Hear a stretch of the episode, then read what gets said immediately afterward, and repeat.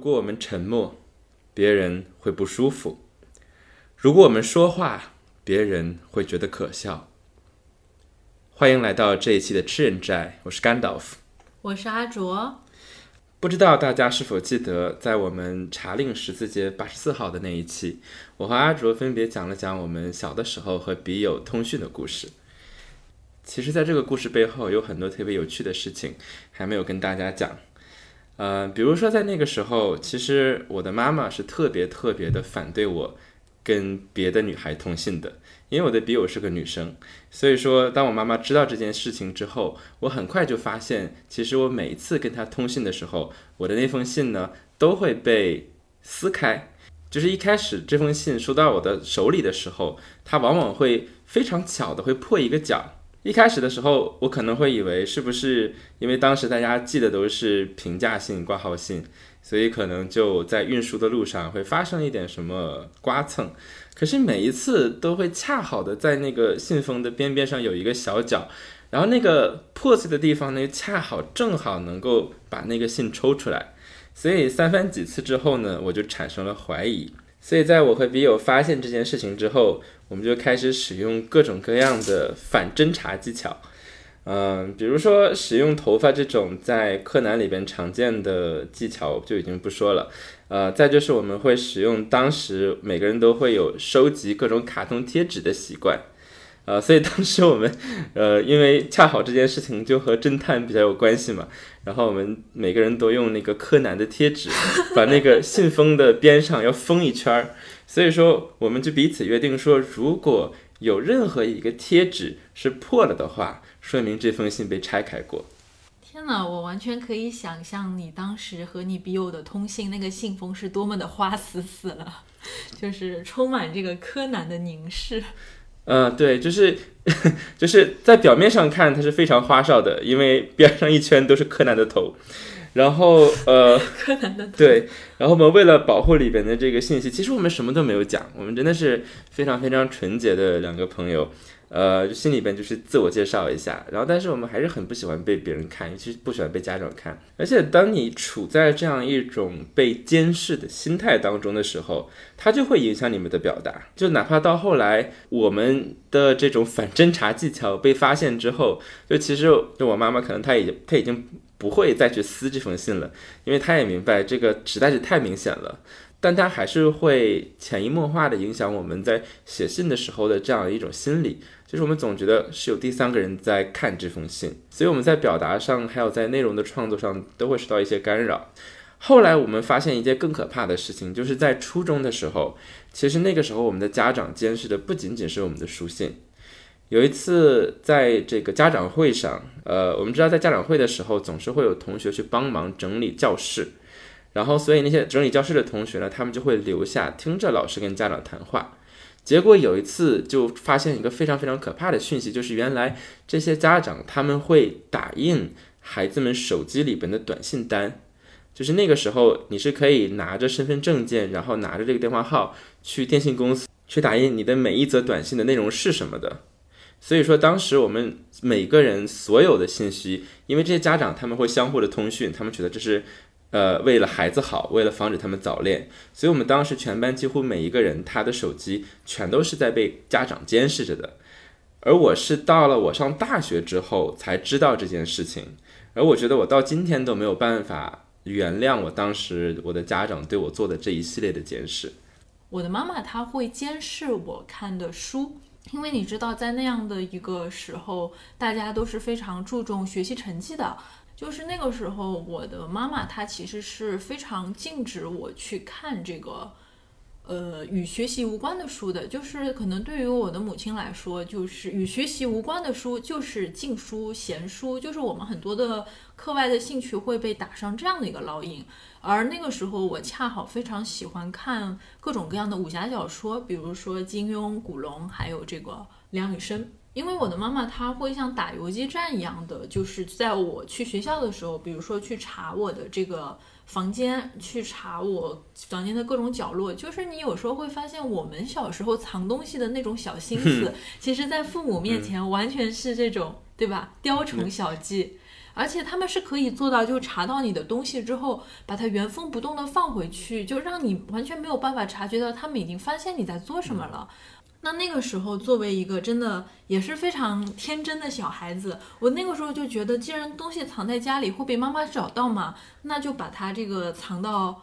包里随身带。我就会把我的那些当时比较珍藏的一些武侠小说，就插在我的这个教科书里面，就插几本，然后里面插 插不是像书签一样。对对对，然后但是这是会导致我的书包东西特别多，就很重很多。可是这样子就是我那时候觉得就很安全，因为我觉得。我每天晚上睡觉的时候，我的书包是放在我的房间里的，而我每天去学校的时候，背着书包一起去学校的，我会觉得非常的安全。可是直到有一天晚上，我发现，在我睡觉的时候，我妈妈依然会进我的房间里面，就是去看一下我的书包里面有哪些书，她会在我的这个里面去翻，就对我来说形成了一种很可怕的一个。心理阴影，当然也不能说可怕，但它确实在我长大之后造成了一种就是很不安定的感觉。嗯，我会觉得我买到的所有的书，它是实体的书，也是非常不安全的。我会形成一种像蜗牛一样的心态，就是我的书它必然要装在某个就是让我觉得非常有安全感的，比如说箱子里，装在这个我的书架上。当我离开一个城市去另外一个城市的时候，我会希望把我的书严严实实都打包好带走，因为只有把这些书放在我的身边，我才会非常非常的有安全感。但是这里就是有一个更深层次的一个不安全感，是在于，比如说在我的房间里塞满我的书柜，或者带到我的包里，我依然会有一种就是患得患失的那种不安全感，因为我会觉得这些书它随时会被人搜出来，它是不安全的。当我发生一些什么意外，或者当我要离开一个地方的时候，我随时会失去它们。到现在为止，我都是生活在一种既需要一种实体书的安全感，但是当我得到一本实体书的时候，我又会始终处于一种我随时可能失去它，我没有完完全全的拥有它的那种。恐惧感里面，嗯，你刚刚分享的这个心理状态非常的有趣，因为我们今天要介绍的这一位德语作家赫塔米勒，他最近出版了一本书，叫做《Everything I Own I Take with Me》，就是我所有呃拥有的东西我都要带在身上，所以我觉得可能他所讲的这种心理或多或少的呃，可能就是一种放大了版本的我们刚刚讲过的这种患得患失的一种状态。当然，这两种心理的程度可能是没有办法比较的。我们今天要介绍的这本出版于一九九四年的新兽，它里面的主人公无时无刻不生活在这样的一种被监视的状态之中。如果说我们小的时候，呃，处在那种小小的监视，然后我们还可以使用一些呃小小的诡计去逃避他们的话，比如说我知道我们班有一个同学，他为了读武侠小说，每天中午买了羊肉串儿，拿着武侠小说的杂志到男厕所里边一边吃羊肉串一边读武侠小说，这是这是他的诡计。可是，如果说在我们的生活当中，这种轨迹还存在的话，那么如果你无时无刻不生活在这样的一种集权社会当中，那么你所面对的压力是到处都会存在的。它存在于你的通信当中，它存在于你身边的人当中，因为你会觉得自己没有办法被人信任，所以至于每个人都成为了一个无法信任别人的孤岛。那么我们今天要呃探讨的这本小说，它就非常深刻的带我们去走入了生活在这样一种集权社会里边的四个朋友他们的心理和生命历程。不过在进入这本书之前，我觉得还是有必要再来谈一下，就是赫塔米勒本人的情况的，因为我们会发现他的一个写作其实和和他同时代的很多。常规的德国人就是一个常规的德国本土这样的一个经典作家的创作是完全不一样的，或者说就是如果有学者有评论家，他们专门去。研究或者评论赫塔米勒的时候，他们不会把赫塔米勒放到跟他差不多同时期的一些经典的德语作家的行列里面去进行平行的比较。比如说，在他之前拿到这个诺贝尔文学奖的君特·格拉斯，就是他非常有名的那个作品《铁皮鼓》。相反，我们会把它放到哪里去研究呢？比如说，我们会把它和保罗·策兰放在一起，就是保罗·策兰是一个。犹太裔的一个德语诗人，然后他在二战期间就经历了纳粹很多的这样的一个迫害，而他的这个写嗯诗歌的写作里面，就也体现出这种很强烈的这种被迫害者和流亡者的色彩。那为什么就是说赫塔米勒他会被放在这样的一个？非本土的作家，虽然他用的是德语写作，而被放置在一个流亡者或者说逃亡者这样的角色去进行文学序列的放置，我觉得还是很有意义的。因为就是你会看到，当我们提到赫塔米勒的时候，他身上有一个很重的标签是没有办法撕掉的，那就是罗马尼亚。以及包括我们今天要讲的这个星兽，它实际上也是被归在一个作品序列里面，就是罗马尼亚三部曲。所以在进行这个文本的讲解之前，其实我们还是应该谈一下赫塔米勒他作为一个生活在罗马尼亚的这样的一个德语作家，他所面临的生活环境以及他这个创作的背景是什么样子的。嗯。对，因为对于德语这个语言来说，那可能对于生活在德国的德国人，对吧？它是一个多数人的语言。因为赫塔米勒他的民族的背景是生活在呃罗马尼亚的日耳曼裔人，他们这些人叫做 Swabians。那这些人他们本身在罗马尼亚是一个少数族裔，那所以说其实对于他们来说，德语的创作为他们提供了一个既是一个。呃，限制其实也是一种优势。为什么这么说？就是一方面，在当时那个时代，因为我们知道，呃，在这个二战的初期，罗马尼亚它实际上首先是和德国的纳粹是共谋的，而同时呢，在这个过程当中，在这些 s w a b i a n 里边，因为他们本身也是日耳曼裔，所以他们很多的人也是呃加入了当时的纳粹的运动当中。可是到了这个二战结束之后，当时的罗马尼亚。它慢慢成为了一个呃集权的政府，那这个政府它在倾向上又和这个呃当时的苏联斯大林的政府非常的亲近，所以这个时候他们就说，呃，我们其实在二战当中一直都是反对纳粹的，而这个时候在罗马尼亚境内的德国人就成为了他们的一个替罪羊，所以说。呃，在当时的这样的一个心理状态当中，呃，哪怕是到了二十世纪七八十年代，那在这些罗马尼亚境内的日耳曼裔人，他们很多人，呃，就是其实可能有些人曾经是纳粹，可是对像作者这样的新一代的一个日耳曼裔人，他们被无缘无故的就背上了这样的一个呃德国纳粹的这样的一个骂名，成为了当时的一个非常边缘化的一个群体，可是。正是因为他们这样的一种非常边缘化的身份，呃，导致呢，其实，在当时的罗马尼亚境内，呃，懂德语的人又不是那么的多，所以说，这给这个作者其实一个呃，怎么说，一个缓冲地带，就是当他使用德语写作的时候，那虽然说他的这个读者是有限的，因为呃，在境内能够读到德语的人，呃，是有很少的。可是呢，呃，这又使得他的作品被审查的时间变得更加的长，所以这又给了他一定的缓和的时间去发出自己的声音。但是实际上，赫塔米勒他所面临的这样的一个生活在罗马尼亚的那些德国人，他们的一个文化记忆或者说历史记忆，实际上更是更复杂的，因为这一批生活在罗马尼亚的。日耳曼人，或者说这些德意志人，他们实际上一开始来到这一块区域的身份是作为奥匈帝国的这样的一个居民，或者说是作为这样一个对外扩张的种族来这个进入到罗马尼亚，以及当时并没有罗马尼亚这样一个独立的国家，它是进作为一个征服者的这样的一个族裔的身份进入到这个这块区域的。然后你会发现，就是这一批进入到罗马尼亚最早的这个德意志移民，他们其实一开始的这种文化氛围就是比较闭塞的，因为他们在这个生活在当地和当地的罗马尼亚人始终是保持着生活和文化上的距离，他们使用着德语，然后信奉着这个十六世纪以来这个宗教改革的那个就是新教的这样的一种信仰，而他们的一个学校的教育也始终是以德语为这样的氛围的，在。在他们的心态上，实际上还是保留着一种很强的这种，我是来进行这个地方开拓土地的这样的一个比较处于比较上位的这样的一个种族的心态的。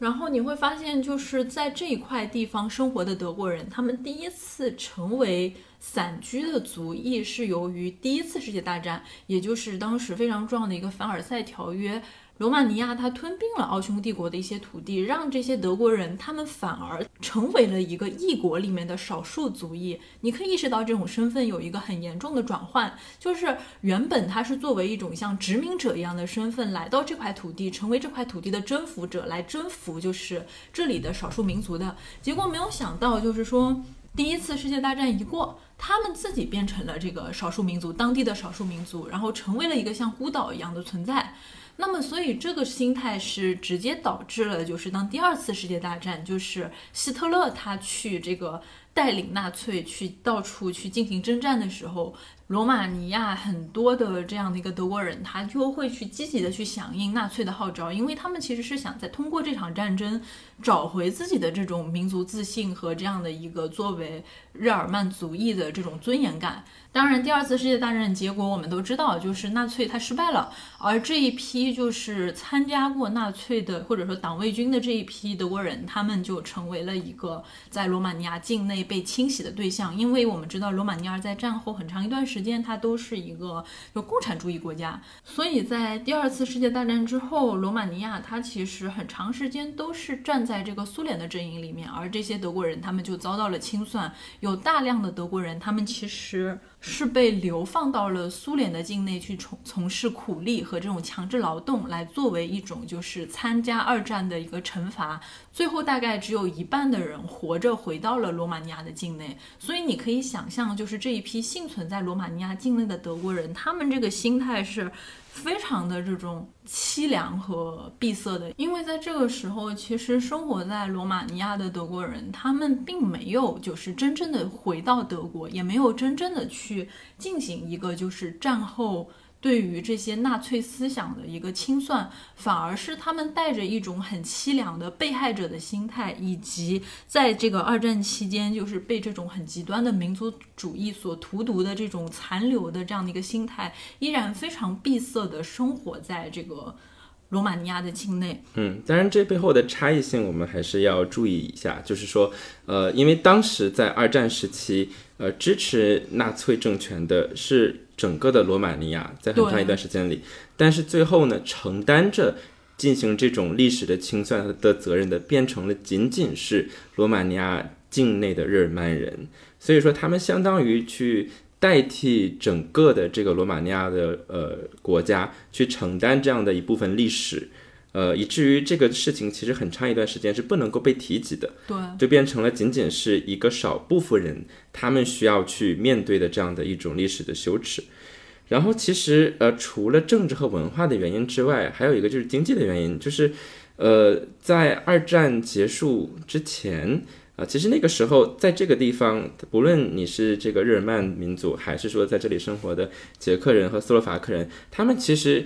他们算是当地呃最富足的一个区域，他们有着非常先进的这个农产的这样的一种生产的模式。可是呢，因为我们知道，在这个二战结束之后，罗马尼亚它进入了一个呃斯大林列宁主义的这样一种社会模式，所以说很多的土地都被充公了。那这样就使得许多人他们本来聚集的财富忽然间就没有了。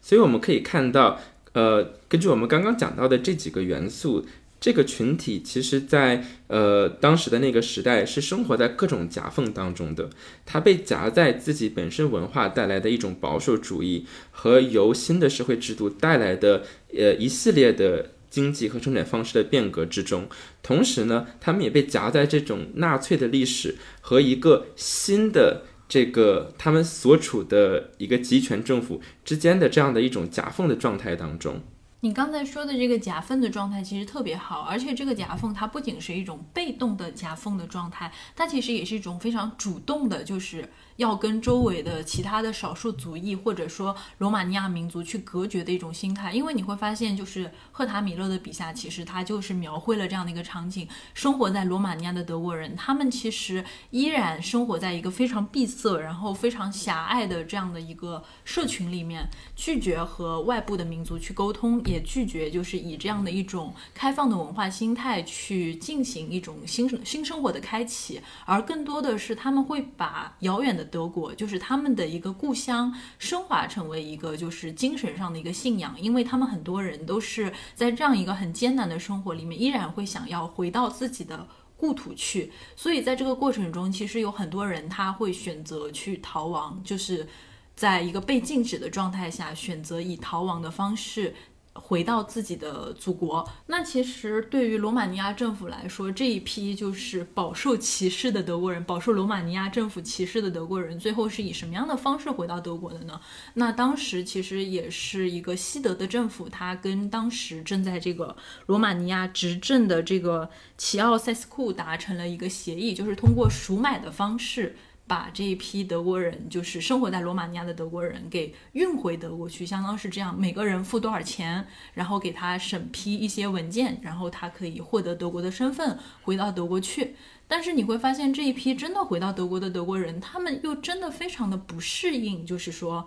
真正的德国的那种。战后的生活，他们既没有办法成为一个完完全全的非常正宗的土生土长的德国人，他们又没有办法就是把这个罗马尼亚视为他们曾经的故乡，所以他们最后哪怕离开了非常闭塞的这样的一个社群，他们依然会生活在一种非常摇摆的孤独感和这种不适感里面。嗯，那赫塔米勒他本身就是这样的一个逃亡到德国的一个。呃，后来成为了德国了，成为了他的 adopted country，等成为他的新的国家。呃，所以说我们在谈论赫塔米勒笔下的人物的时候，其实其实总会用两个词，一个叫做 dispossessed，一个叫做 disoriented，就是说这些人他们是不被拥有的，他们是没有家的，然后他们同时是没有方向的，就是处在我们刚刚讲的这样的一个多重的压力之中。呃，第一，他作为一个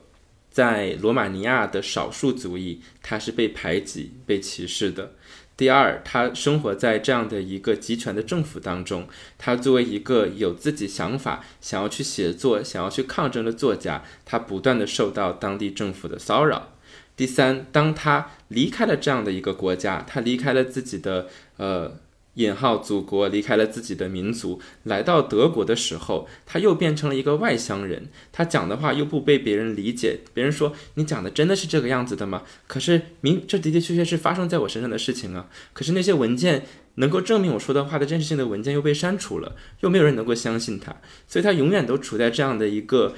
没有所属、没有归属感，然后又很难建立真正的连接的这样的一个没有方向的漂泊不定的状态。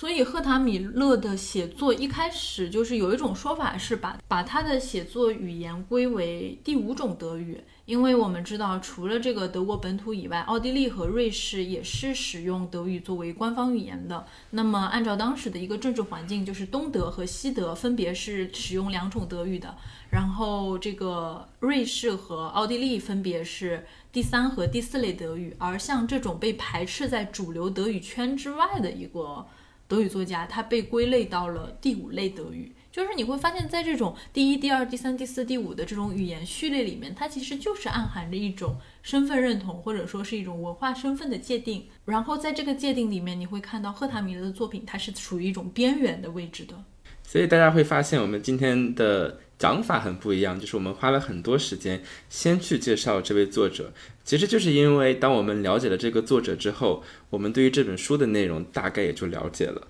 因为《新兽》这本书，它在很大意义上就是发生在赫塔米勒自己身上真实的故事，它有非常强烈的一种自传的属性在里边。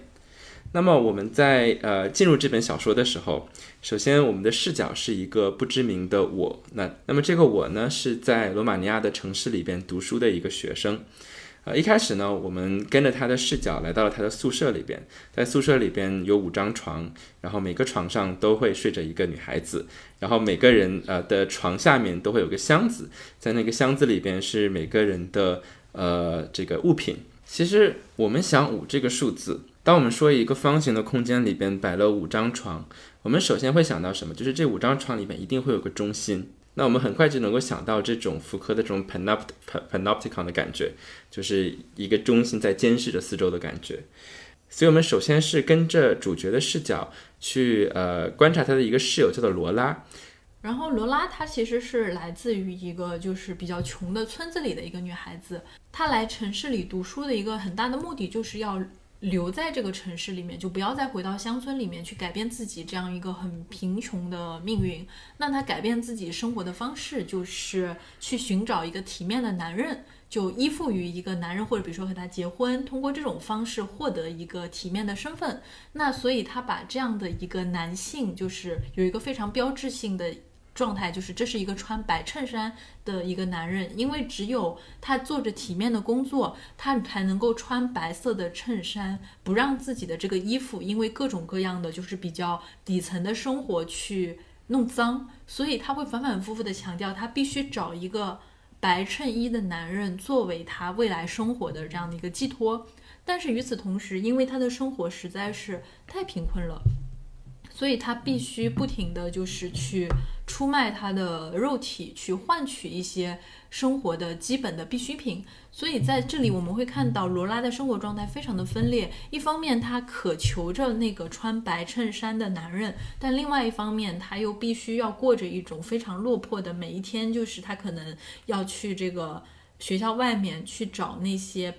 工作非常辛苦下了班的那些。底层的工人去通过跟他们发生肉体的关系，换取这些工人们他们所有的那一些，就是比如说食物呀，然后那些基本的生活必需必需品来维持自己的一个生活状态。嗯，这个时候我们其实是从一个监视者的视角的，就是为什么罗拉的生活的所有的细节我们全都知道的清清楚楚。那第一个原因是因为罗拉有一个日记。他会把自己的生活中发生的事情写在这个日记本里边。第二就是我们会从这个引号我的视角，一直能够看到这个罗拉她的行踪。我们就好像是那个房间里边在监视的一双眼睛，看着罗拉每天晚上把这个日记本藏到箱子里边。然后，其实按照这个故事发展套路，其实罗拉她已经马上就大三了嘛，马上就可以摆脱她这样一个非常痛苦的，或者说非常艰难的一个生活，去嫁给那个白衬衫的男人。因为我们发现那个白衬衫的男人他其实确实是存在的，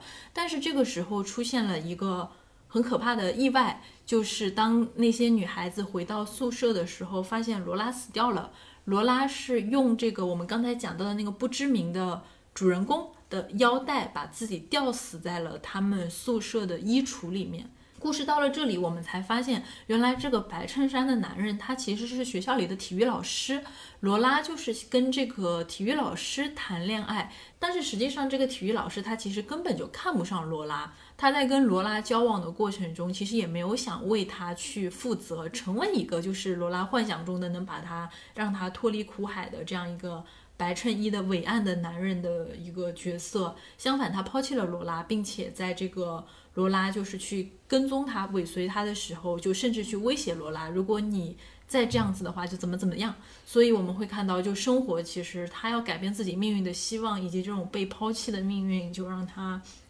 非常的绝望。所以罗拉选择了自杀。嗯，呃，当然这里边的自杀其实是不一定的，就是罗拉有可能是。被自杀而死的，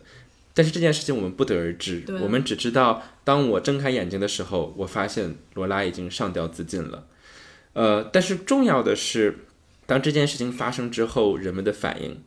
第一就是你会发现，很快学校就贴满了大字报，他们说罗拉这个人他为什么会死，就是因为他的品行太差。于是他们开了一个批斗会。然后所有的人去批评罗罗拉，那第一个去批评他的人就是那个体育老师，呃，之后呢，他们还开除了他的党籍，呃，这个时候，呃，这个主持人问说有没有大家同不同意？所有的人全都默默的举起手，全票通过。而且当时有一个很可怕的一个现象是说，大家的这个全票通过，它是一种。很可怕的群体性行为，因为当他发现就是你旁边有人举手的时候，你就不能成为那个不举手的人；而当你旁边的那些人们他们成为手举得非常高的人的时候，你就不能成为那个手举得比他们低的人；而那些人当他们手举的时间很长的时候，就你不能成为那个举手时间比其他人短的那个人。是你。绝对不可以是第一个把手放下的人。对，所以那个时候就出现了非常荒唐的场景，就是所有的人都把手举在那里，主持人说：“哎，大家可以把手放下了。”然后我们会看到还有人那些手就跟这个树枝一样的举在那儿，以及包括就是在这个批斗会上就是鼓掌的那些人，鼓掌的那些人，你一定要这个鼓掌的声音比旁边的人要响，你一定要跟旁边的人一样在鼓掌，你一定要这个鼓掌的声音跟旁边的人一样响，甚至比他更响，你鼓掌的时间要比他更长，所以就是没有人敢成为那个第一个停止鼓掌的人，所以那个群体性的行为就是大家疯狂的在那鼓掌，谁都不愿停下。让我想起我生活当中一个特别可怕的经历，就是我高一的时候，我们当时刚刚被分到了一个实验班里边。然后那个班每个人的成绩都很好，大家都很爱学习。于是可怕，当时我们高中是上完晚自习，九点当中九点钟放学。然后九点钟放学之后，铃声一响，没有人动，这个事情太可怕了，你知道吗？就整个的教室里边，大家非常的安静，每个人都一动不动的。所以我就非常理解这种感受，就是如果我是那个第一个站起来的人，虽然我非常的想走，但是我一定就成为了那个最不爱学习的人。所以就是说，我们每个人都在监视着彼此。就是你知道自己在被看到，所以你不能够成为那个呃去出头的人，因为这个出头是有意义的。你只能做第二个人。我觉得就是你说的这个现象，它其实不仅存在于大家的童年记忆里面，其实更存在于现在非常普遍的一个职场。就是为什么加班文化会成为成为这么盛行的事情，反而是准时下班的人成了一种异类。我觉得就是因为有人就是他带头开始加班，他开始加班之后，周围的人就是哎，你会发现就是。很多时候你会发现，在职场的氛围里面，加班其实不是一个人的事情，就是你的行为是会影响到你周围的其他的人的。在一个互相被监视、互相看到的这样的一个氛围里面，某一个人疯狂加班的行为，他会成为就是同样的一个职场生态里面其他人不加班的这样的一个正常行为的障碍。很多时候反而变成了疯狂的让你的这个工作时间去占有你生活时间的那种人，他们是正确的。那像我们这样子把工作时间和私人生活时间划的这个界限那么清楚的人，反而成为了一种原罪。所以我会觉得这种群体性的行为，它其实本身就是内在的这样的一种自我规训和这种服从的这种机制是非常可怕的。呃，当然，我们的主人公他其实为这件事情内心里是有一定的愧疚的，所以在这个罗拉死了之后，他把罗拉的日记偷偷的藏了起来，藏到了自己的箱子里边，呃，作为一种对自己的提醒，他甚至让自己在脑海当中。背诵下来的罗拉日记的里边的每一句话，每一首诗，呃，而且他这种背诵实际上是因为他意识到，就是不仅罗拉是被监视着的，其实他们宿舍里的每一个人都是互相这个戒备和这个呃，就是不信任的。他收藏罗拉的日记这件事情本身就是充满危险性的，所以那些存在于纸张上的文字是不安全的，他必须要把这些文字努力的，就是。印刻在自己的脑子里，而且他的担心绝对不是多余的，因为很快他就会发现，的的确确，这个罗拉的日记就在哪天晚上，不知道什么时候就。被不知道什么人拿走了。对，就是你完全不知道，他可能是你宿舍里的那些人，也可能是外面来的人。反正你周围的一切没有发生任何变化，所有的人都是若无其事的，就就这个日记就像是从来没有存在过一样，消失了。嗯，那么幸运的是了，我们的主人公他有几个朋友跟他去一起可以讨论这些事情，可以去一起去保存对罗拉的记忆。那我们的主人公他有三个朋友，这三个朋友呃是呃同一个学校的男宿舍里的男生啊，他们分别叫 Edgar、Georg 还有 Kurt。就这三个男孩分别是埃德加、格奥尔格还有库尔特，就是这三个男生。所以其实他们四个人因为共同就是在罗拉的这个事件里面，就是感受到了一种很强烈的负罪感。和这种痛苦，甚至是某种意义上可以称为反思的这种情绪，所以四个人某种哎，所以四个人结成了一个非常特殊的共同体。他们四个人开始享有同样的一个秘密，分享罗拉的记忆，而且还找到了一个隐秘的房子来存放他们的这个记忆，以及包括在这个房子里面有很多就是从境外，其实也就是从德国就是流传过来的书。他们四个人就会在这个秘密基地里面，大家一起就是看书，一起去讨论，一起去回忆。嗯，这个其实可以会让我们想到，呃，我们前两期讲到的这个《唯物之神》里边的他们那个。呃，历史之屋，呃，只不过在这里面，他们有个下屋，也是他们的一个秘密基地。他们会把这些德语书籍，然后挂到一个井边，他们可以呃一起去读这些书，一起藏这些书，然后一起去交流这些书里面的诗，呃，所以这个其实它的背后就是作者他他生活当中真实发生的事情，因为我们知道他是呃一个呃讲德语的人。呃，而在那个当地的政府，很多的罗马尼亚语的东西会非常快的被这个审查，而从西德去偷渡过来这些书，其实反而会相对安全一些，因为能够读懂德语的人，可能全国主要就聚集在他们这里。呃，所以在历史上，这个事情其实跟这个当时他们所形成的一个呃文学团体是有关系的。就是赫塔米勒，他当时就是作为一个非常重要的一个。写作者成为这个团体，就是文学团体里面很重要的一个成员，就是确实就是在。赫塔米勒生活在罗马尼亚的时候，也是处于当时政策相对宽松的某一个间隙里面，确实存在着这样的一群用德语书写的作家团体。赫塔米勒他本人就是这个团体里面很重要的一个成员，呃，而他包括就是他的第一任丈夫，其实也是在这个作家团体里面发挥核心作用的一个男性作家，叫瓦格纳。就你会发现在这个事情上，就是它是有一个很强烈的自传性的一个色彩的。在这个小说里面，它其实通过下屋这个形式重现了当时一个文学团体在这样一个周围，就是你感觉像是被封锁了一样的环境里面，你去进行一个自由阅读和自由书写的一个团体之间内部的状况。当然，你会看到，就是这个状况它并不是完全自由和没有。束缚的，因为在这个团体里面，每一个人他其实都生活在这种很强烈的恐惧里面。当然，我们讲过，当时的罗马尼亚是一个集权的社会，所以说像他们这样非常自由的学生团体，呃，其实也是不可能没有被注意到。那么他们的活动很快就被当地的一个叫做皮埃勒上校的一个人，呃，我们可以把它想成类似于这个纳粹德国的秘密警察这样的一种角色。所以皮埃勒上校呢，他有一只狗，也叫皮埃勒。皮埃勒狗。对，叫做皮埃勒狗。所以皮埃勒上校他就总会带着皮埃勒狗去揪出他们当中的一个人，就从来不是一起去审问，但他会不不定期的去骚扰其中的一个人，把他抓到他的审讯室里边，然后用各种办法去羞辱他们，去威胁他们。其实他也没有给他们一些非常实质的身体上的折磨，而更多的是一种心理上面的威胁。就是当时有一个很经典的例子，就是这个团体的人，他们其实是在唱民谣，但是他们的这个行为就被这个皮埃勒上校给就是禁止了，因为这个皮埃勒上校恐吓他们说，这首东西它可能在以前的某个时候它是民谣，就他说，呃，我们现在的社会已经变了，现在已经没有地主，没有资产阶级了，所以人们不再需要这样的民谣了。对，然后现在，但他是确实无知，因为这首歌其实确实也不是民谣，是他们从一本书里面看到了一首诗，他们骗皮埃勒上校说这是一个民谣，当然他是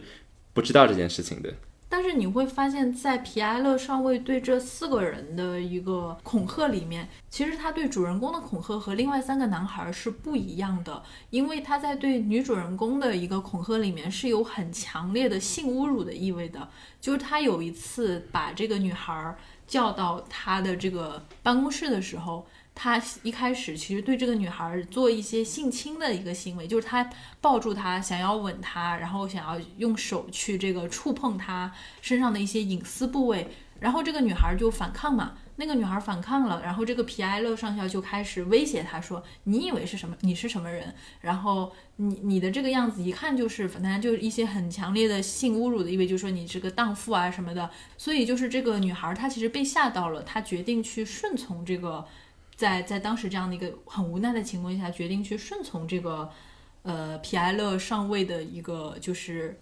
在性方面的这样的一个可能是。”需求或者说所求，结果当他把他的脸凑向，就决定屈从，然后凑向这个皮埃勒上校的时候，他就扇了他两巴掌。就是他其实用这种很强烈的这种性侮辱的方式践踏了这个女主角她本身的这样一个人格。嗯，而且这个也是赫达米勒本人在真实生活当中所经历的，他不断的会被秘密警察骚扰，所以有一个。呃，他在采访中讲到的情节和这个故事非常的像，就是，嗯，就是当你处在那样一个状态当中，真的是有一种跟老虎被关在一个笼子里的感觉，就是第一，对方有着绝对的权利；第二，就是对方是完全不可知的，你完全不知道下一步会发生什么。所以我记得，呃，有一个事情是非常戏剧性的，现在听起来，但是当时肯定是非常恐怖的一种场景，就是他的赫塔米勒跟这个审讯他的人在一个房间里边，然后这个人就走到他面前，然后这个时候我觉得就很紧张啊，对吧？就他要干嘛呢？所以他想。呃，就是他会不会像以前一样去抓他的头发或者扇他的巴掌？但是反而这个人忽然间就是他的表情出现了一丝微笑，好像他忽然变成了一个善良的人。然后他拿起了这个米勒肩膀上的一根头发，然后这个时候和他米勒说说把它放回去，那是我的头发。就是他其实也不知道自己为什么会这样说，就事后想这样说其实可能非常不明智，因为他可能会非常糟糕的后果。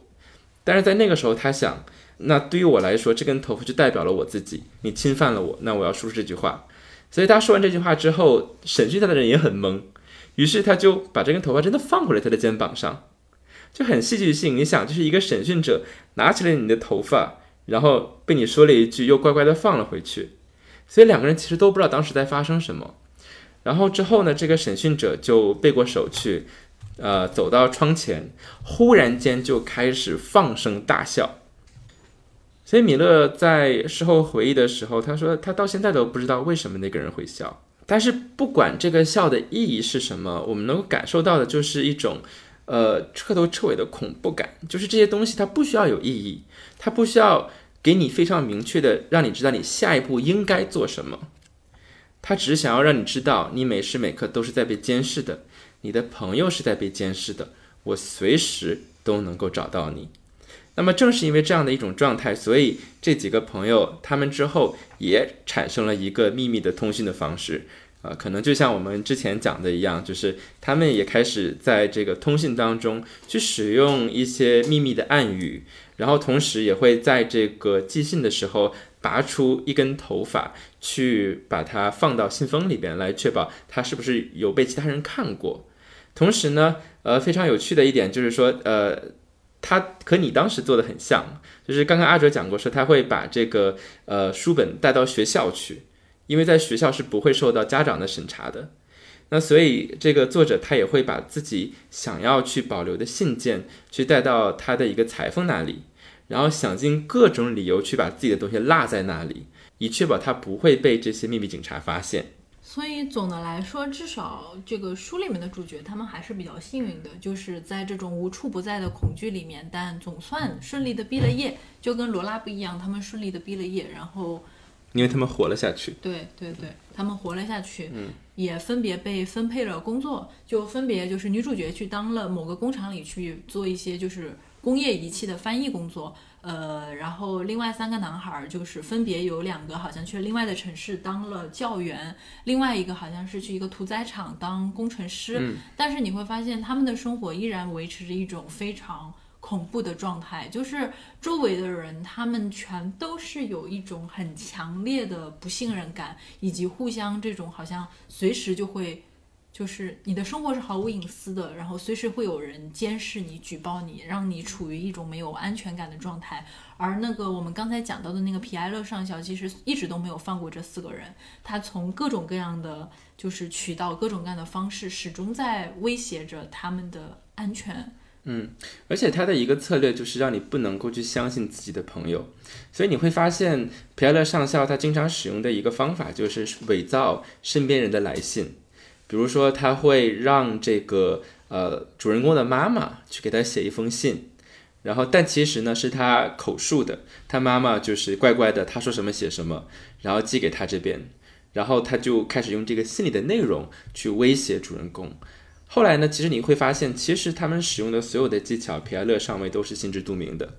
他在审讯他的时候，也会不知不觉地从那拿出一根头发，然后问：“你觉得这个是谁的呢？”所以说，这说明他们其实，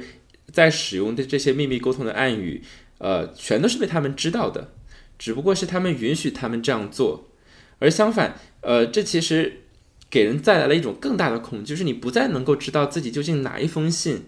是自己的朋友写的，你不再知道究竟那个信息是不是来自自己真正相信的那个人。是你连受到的伤害这件事情，你都没有办法完全的告诉你的那些朋友们，因为这个主人公她其实作为一个女性，一直都是在受到这个皮埃勒上尉的一个在性方面的一种就是虐待和威胁的，因为她在中间有讲到一个情节，就是那个皮埃勒上尉甚至在审讯她的时候会逼她脱光衣服去朗读，就是那个去唱歌，对，去唱歌，就是。对方其实完全没有说，比如说对他进行一些侵入性的这种性上面的伤害，但是他会用这种非常强烈的羞辱性的行为，让这个就去摧毁这个主人公他这种心理的防线，让他无时无刻的就让他每时每刻都处于一种很绝对的恐怖当中。嗯，这种对信任的摧毁其实是一个非常核心的主题。赫达米勒有一次在采访中说，他说这一部小说他想告诉人们的就是一个。当你生活在一个没有办法信任身边的人的社会的时候，你是一个什么样的状态？那在全书当中，可能最能够体现这样的一个状态的，就是一个叫做 Teresa 的角色。对，那么这个角色呢，他是这个呃主人公在当翻译的时候，他们公司的一个同事。那这个同事呢，他出场的时候其实是一个喜剧角色，就是你会呃把他想象成一种。嗯，我们看很多电影里边就会有一种，哎，可能你觉得穿的非常的华丽，胖胖的，然后头脑简单，笨手笨脚的这样的一个 sidekick 的形象。那么 Teresa 就是这样的一个形象。呃，所以因为呃这个主人公他的朋友都在别的城市，那其实他在工作当中跟他最亲近的就是这个 Teresa。他们两个在平时生活当中经常在一起，可是呢，主人公他在心里边不知道为什么，就是本能的会怀疑 Teresa 的身份。那后来，呃，其实，在所揭示的一些讯息当中，我们也知道，这个 Teresa 她确确实实是被这个皮埃勒上校派来去监视他的。然后他会把，呃，他从这个主人公这里收集到的信息，去向皮埃勒那里去汇报。可是，即便如此，他们还是成为了朋友。就这种友情，其实是非常的，呃，矛盾的。就是一方面，这的的确确是一个他觉得在爱着、在关心着的人，他很想要能够去把这一部分爱去剥离出来，他能够单纯的去喜欢这样的一个人，他能够去单纯的就和人建立这样一种信任和连接。可是同时，呃，他又心知肚明说这个人他是被别人派来监视我的，但其实对 Teresa 来说，他同样也是矛盾的。就是我们能够感感受到 Teresa 这个角色，他也的的确确真心是在把主人公当成自己的朋友，他只是觉得说帮这个皮埃勒上尉去监视他，只是自己的一个工作而已。他说我可以去告诉他一些对他来说没有用的消息，我只是想要跟你在一起。但是正是因为这样一种矛盾性，使得他们的这样的关系在主人公的心中永远处于一个非常非常纠结的位置。那以至于说，他说我们两个的关系只能存在于没有秘密的地方。他说我们不能够成为我们，因为在这里其实必须要注意到，就是这个这个 Teresa 她和。之前就是那个罗拉之间他们一个关系的一个对照，就是你会发现这两个女孩的出现其实是有一个很密切的一个关联的。就 Teresa 的一个出现，她完全是作为一个罗拉的反面。Teresa 的父亲他其实是专门去全国各地为领袖去这个建造塑像的这样的一个人，就是某种意义上特别根红苗正，在这个国家里面也是非常有地位的，所以。Teresa，她其实是一个某种意义上是在这个社会里面享有特权的人，包括你刚才讲到，她一开始是那就可以这种浑身不灵不灵的出现，就她比如说有着这个灰扑扑的厂子里其他人都买不到的漂亮衣服，呃，会有一些这个什么首饰，会有一些耳环，就是那些让你觉得非常向往的外部世界的那些。很物质的那些东西，其实都是因为他有一个这样的父亲，所以他享有一般人所没有的特权。因此，在这个状态里面，他在办公室里、在工厂里会被其他的女性所排挤，因为这个女人实在是太不合常理了。她身上有大家都羡慕的那些东西，但是你会发现，其实 Teresa 是一个非常单纯的人。就是在这个米勒的笔下，你会看到 Teresa，她其实特别像那种小动物，她很像是那种。森林里的小鹿，影子那个是吗？对对对，就是对，因为它中间其实有关于 Teresa 特别美的一个描述，跟这个主人公出去散步的时候，阳光透过树枝落在地上的影子，像是那个鹿的脚。Teresa 她在跟主人公散步的时候，整个人蹦蹦跳跳、活活泼泼，甚至有点这个人来疯的感觉。但是在这个时候，你会发现她的那种低着头、抬着头、摇着头的那种感觉，和地上树枝产生的这种鹿角的感觉特别的搭。就它就像是在这个森林里草坪上跳来跳去的某种中小动物，一会儿跟这个地上的鹿角碰一碰，一会儿又自己这样子走回来。小说里面这个 Teresa 她是以一种特别美的形象出现的，所以它其实在一定程度上是代表着这个主人公他对于某种美、对于某种同性的这种爱和吸引力的，甚至在他身上，他甚至能够。弥补一点他心里对这个罗罗拉的这种亏欠，就是他没有办法去帮助罗拉的那种愧疚感，他其实是可以在这个 Teresa 身上找到的。所以你会在他和 Teresa 之间找到那种超越了友谊的那种同性之爱。但是你刚才就像你说的，这种同性之爱是充满着不信任和戒备的。以及刚才你讲到的这样的一个情节，就是包括他，因为小说后面就是这个主人公就跟赫塔米勒本人一样，他通过了申请，从这个罗马尼亚去了德国。这个时候，Teresa 她依然是作为皮埃勒上尉的一个耳目。他用这个帮皮埃勒上校刺探主人公消息这件事情作为条件，交换了他能够离开罗马尼亚去德国看这个主人公的机会。当主人公在德国见到这个 Teresa 的时候，他也是很矛盾的。一方面，他见到自己昔日的朋友，这个曾经有过感情的朋友，他觉得非常开心；但是另外一方面，他一点都不想 Teresa 留下。Teresa 明明是拿到许可可以在这里待好几个星期的，但他当天就要把 Teresa 送上这个回罗马尼亚的火车。在这个过程里面，你会感觉到爱的空间已经完全的被人对于所有事物的怀疑和戒备所挤压了。而这种怀疑和戒备感是，哪怕主人公他离开了罗马尼亚。这件这种感觉依然会成为他生活中无法摆脱的阴影。当然，Teresa 这个角色和作者亲身的经历是有非常大的关系的。呃，在这个呃罗马尼亚的集权政府在瓦解之后，当时的他们的秘密警察很多的文档后来被公布于世。当然，所公布出来的文档是有非常大的删减的。可是其中，呃，在这个赫塔米勒的文档当中，很多能够证明他的这个遭遇的信息全都丢失了。可是，偏偏是这个他的一个朋友，呃的真实身份被保留了下来，就是他其实就是留下来去伤害他的。那这个文件被公布之后，他发现其实自己的一个好朋友，恰恰就是被派来去啊监视他的。这件事情对赫塔米勒的影响非常之大，因为他很难就和解这件事情，因为他。不知道，就是自己珍惜了这么多年的友谊到底是真还是假？呃，那直到后来在这个文件当中，他发现有一句话是说，这个当地的秘密警察选择派这个人去监视他，恰恰是因为呃，他获得了这个呃作者他的信任，算是让他得到了一丝的慰藉。就是首先是真的，这个人是我的朋友，随后他才呃成为了监视我的那个人。所以我们可以看到，就是这种。呃，人与人间的不信任，它其实就被写在了这样的一种集权政府它统治的手段当中。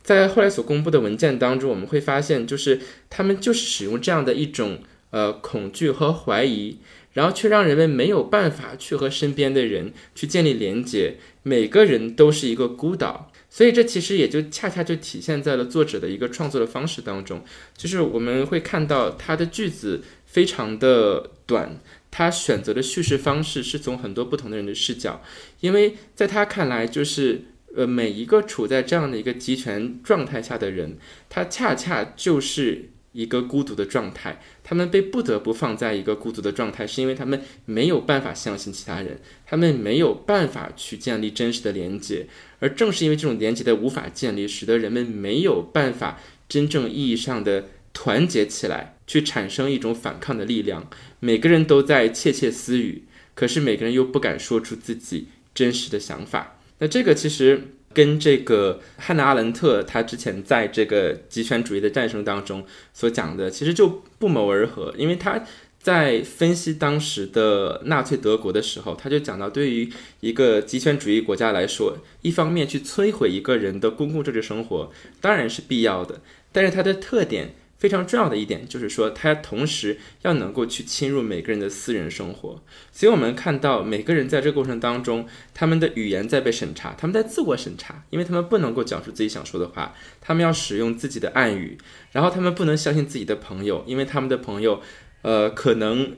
正处在其他人的这种恐吓之中，可能他所说的话不是他真正这样所说的话，可能这个朋友本身本来和他的交往就是带着目的性的，于是每个人都成为了一座孤岛。而从 Teresa 这个角色身上，我们能看到的另外一点，同样也是来自这个汉娜文特他讲到的这个恶的平庸 （the banality of evil） 这样的一个概念，就是我们看到这个角色他本身。是这样的一个纯真天真的一个角色，他甚至到自己得了肿瘤的时候，还硬着嘴说说啊，我这个只是一个长得大的一个脂肪而已。所以我们在 Teresa 这个身上，我们看不到一种绝对的邪恶，可是，在整个系统当中，我们又知道 something is evil，就是某些东西是恶的，我们又追溯不到一个人的身上。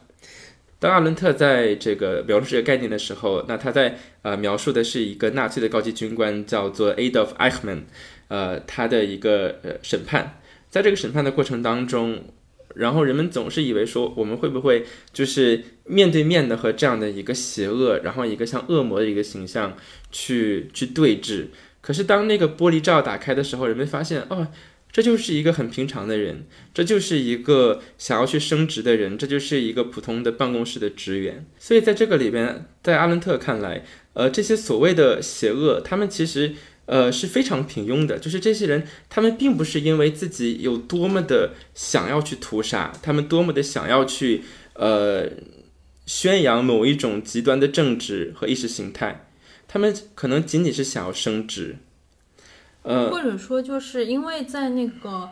《恶的平庸性》里面，或以这个艾希曼的案例，其实本来是蛮受争议的，因为很多人都最后都在就是质疑，就是说汉娜阿伦特他把这个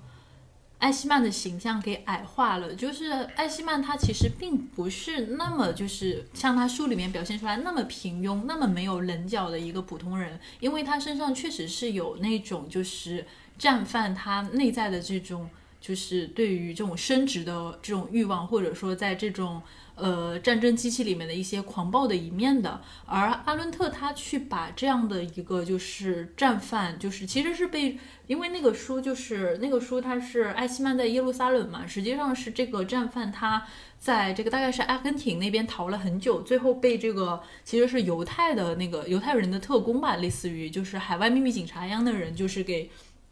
追击到了，然后抓回到了耶路撒冷去审判。嗯，阿伦特是作为一个就是类似于就是见证的这样的一个记者，就是这样的身份去旁观了这一切。但是有人说，汉娜·阿伦特他实际上是为了表达自己的这样的一个恶的平庸性的观点，去改变了就是艾希曼这个人本人的一个形象。在集权这样的一个氛围里面，人的善良会变成这么脆弱的一种东西，或者说人为什么普通的人会变成一个？没有道德的，或者说去犯下这样一种可怕的行为的人，就是因为你在一种集体性的行为里面，你去放弃了自己对于道德的思考和对于这种良知的一种自我的反省，就是你去把这种道德的责任分担到了整架，就是说这种。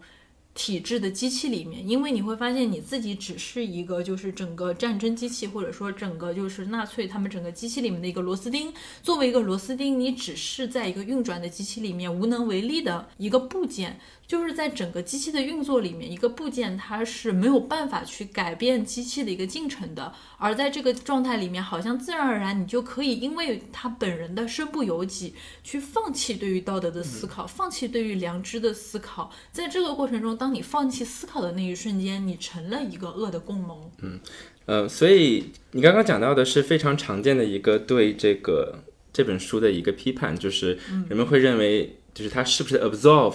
呃，这个艾弗曼他个人的责任。对。另外一点就是说，呃，后来的一些人他们会说，呃，可能在这里边阿伦特他还犯了一些实质性的错误。对。比如说，在后来人们有人会发现，就是在他的日记里边，他可能的的确确也表达了自己对于纳粹的意识形态的这样的一种呃坚信，呃，但是我觉得就是其实他并不是想要去 absolve 个人的责任，就是一个人他从事恶了，他还是从事恶了，但是我觉得他背后是体现的是他的一种现代性批判，就是他想对他想说的是，在我们的 modernity 当中，我们每个人最重要的是变成了一个人的工作，而相反，他认为作为一个个体来说，我们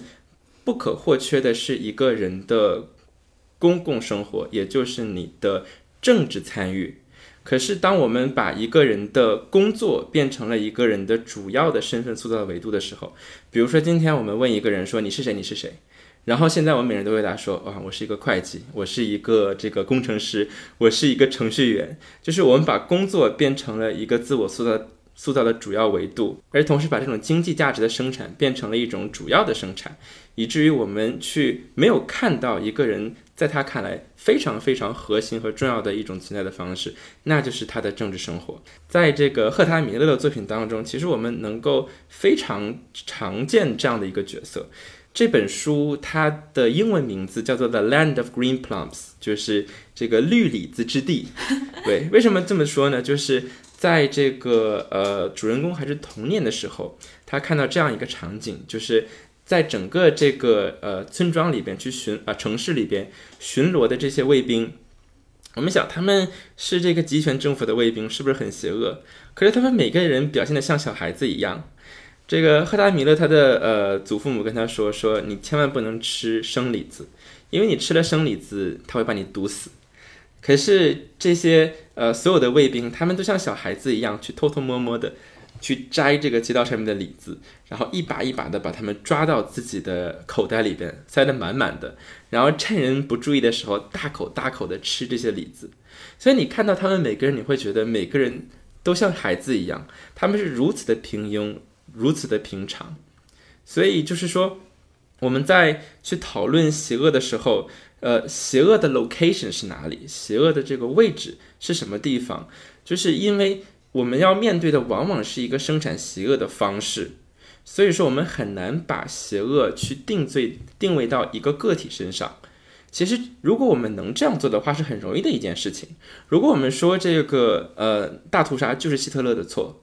这件事情很容易，我们打败一个恶魔王就可以了。这是我们在虚构作品当中经常能够看到的一个主题。但是现实要往往比这个复杂的多。所以赫塔米勒他曾经呃在采访当中被问到，他说。你能不能够和自己，呃，当时在这个罗马尼亚所生活的经历，你能不能够对自己当时被那个集权政府啊所遭受的这些东西，能不能够和他们产生和解？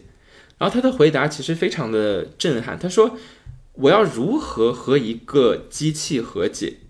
当我们说和解的时候，这里边有两个人，两个人都要做出一些劳动，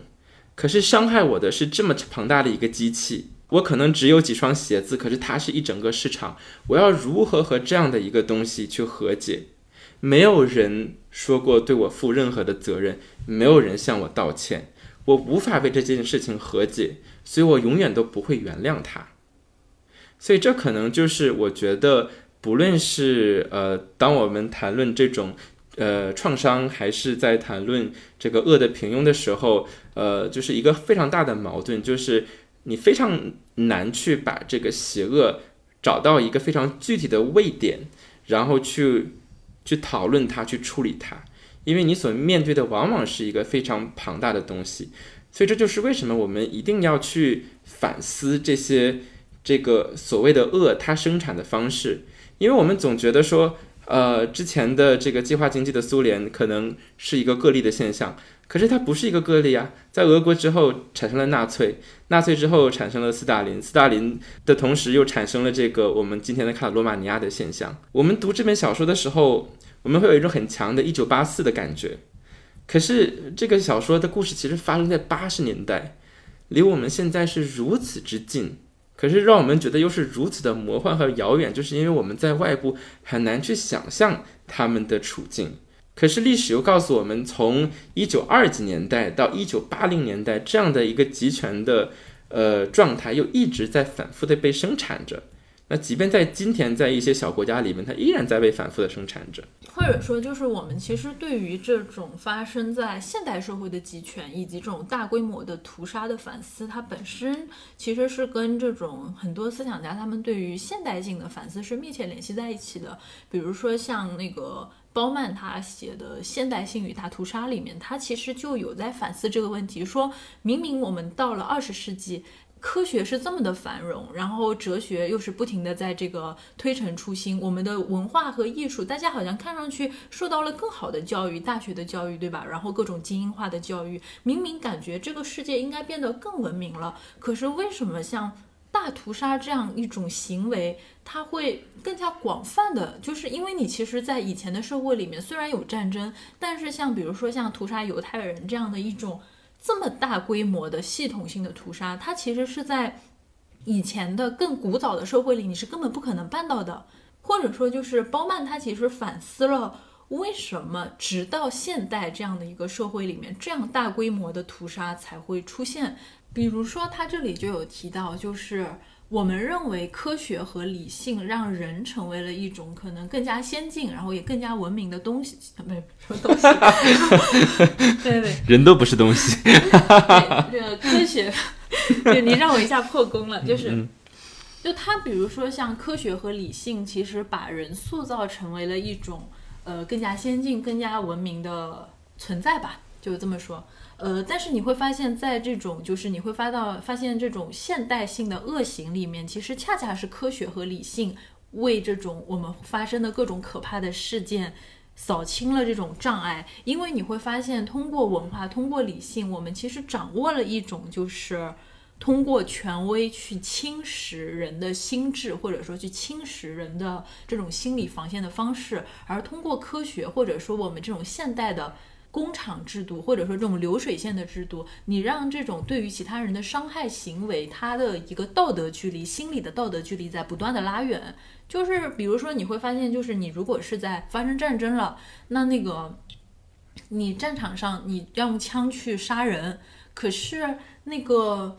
你的枪，它的一个扳手，它可能只是一个很遥远的，在战争大后方的这样的一个村子里某个生产枪支的工厂里面一个工人，他给这个枪安上的。他作为一个在遥远的这种一个地方去生产这个流水线，就是枪支这种现代流水线的一个人，他可能并不知道，就是说他生产的这个扳手意味着什么。但是确确实实在可能在之后，这个枪支他到了战场上面，他就去杀人了。那么这种就是一种现代性的流水线的方式，大工厂的生产方式，它其实拉远了人他的一个就是你对于自己所做的这件事情的一个道德道德的一个距离、心理距离和道德距离。就是你会发现，所有我们引以为傲的现代文明的一种思想的产物，它实际上说为这一切的恶的这种膨胀和规模化，就是提供了更多的便利。讲到这里，我想到一个非常有趣的话题。呃，我们在这个节目的开始的时候，我们聊了聊写信。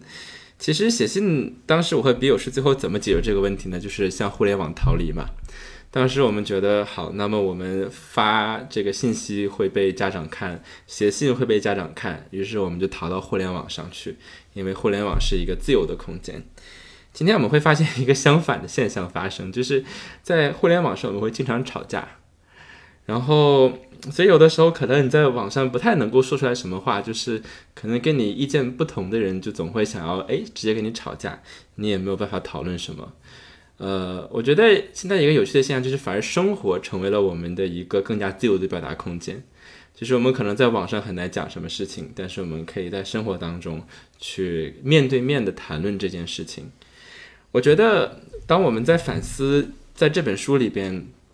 所提到的这样的一种现象的时候，我们如何去避免这样的一种现象？那其实我觉得，这个一个集权的社会，它一个最大的特点就是它需要人们的思考是一致的，它需要人们是不能够去彼此相信的。那我想，呃，还是回到阿伦特，就是有一个方法，或许有个方法可以能够让我们去尽量避免这样的情况的发生，就是他说。有的哲学家他是非常 contemplative 的，是非常反思的，比如说像柏拉图这样子。可是有的哲学家他们是非常的 active 的，他们是在做事情的，比如说苏格拉底，还有亚亚里士多德。所以我们在生活当中，其实更多的我们可以去做我们的哲学。什么意思？就是说我们在互联网上，其实今天可能因为呃社交网络的生态，我们会更难去说服其他人，因为互联网的结构会很容易让观点变得两极化。可是我们大部分时候不是在互联网上打字，大部分的时候我们是在生活。所以我想，更多的时候我们可以在生活当中去践行自己的哲学。如果你相信一个人应该是更加有同情心，那么你就在生活当中去践行这些事情。如果你觉得有些人的声音应该被听到，那你在生活当中请告诉他，我愿意听你讲话。就像小说中的这四个朋友那样，虽然他们的书信被审查，但是他们依然可以在面对面的时候彼此交流。享受着彼此坚固的友谊，所以其实节目到这里，我觉得应该也很少会有听众就是真的听到这里。那我们就说一句，其实我们做这期节目就是为了最后这几句话。对，其实就是为了最后这几句话。当然不知道有几个听众最后能听到这里吧。嗯，那我们这一期的节目到这里就结束啦。嗯，且听且珍惜，且说且珍惜。我们下期再见。下期再见，拜拜。拜拜。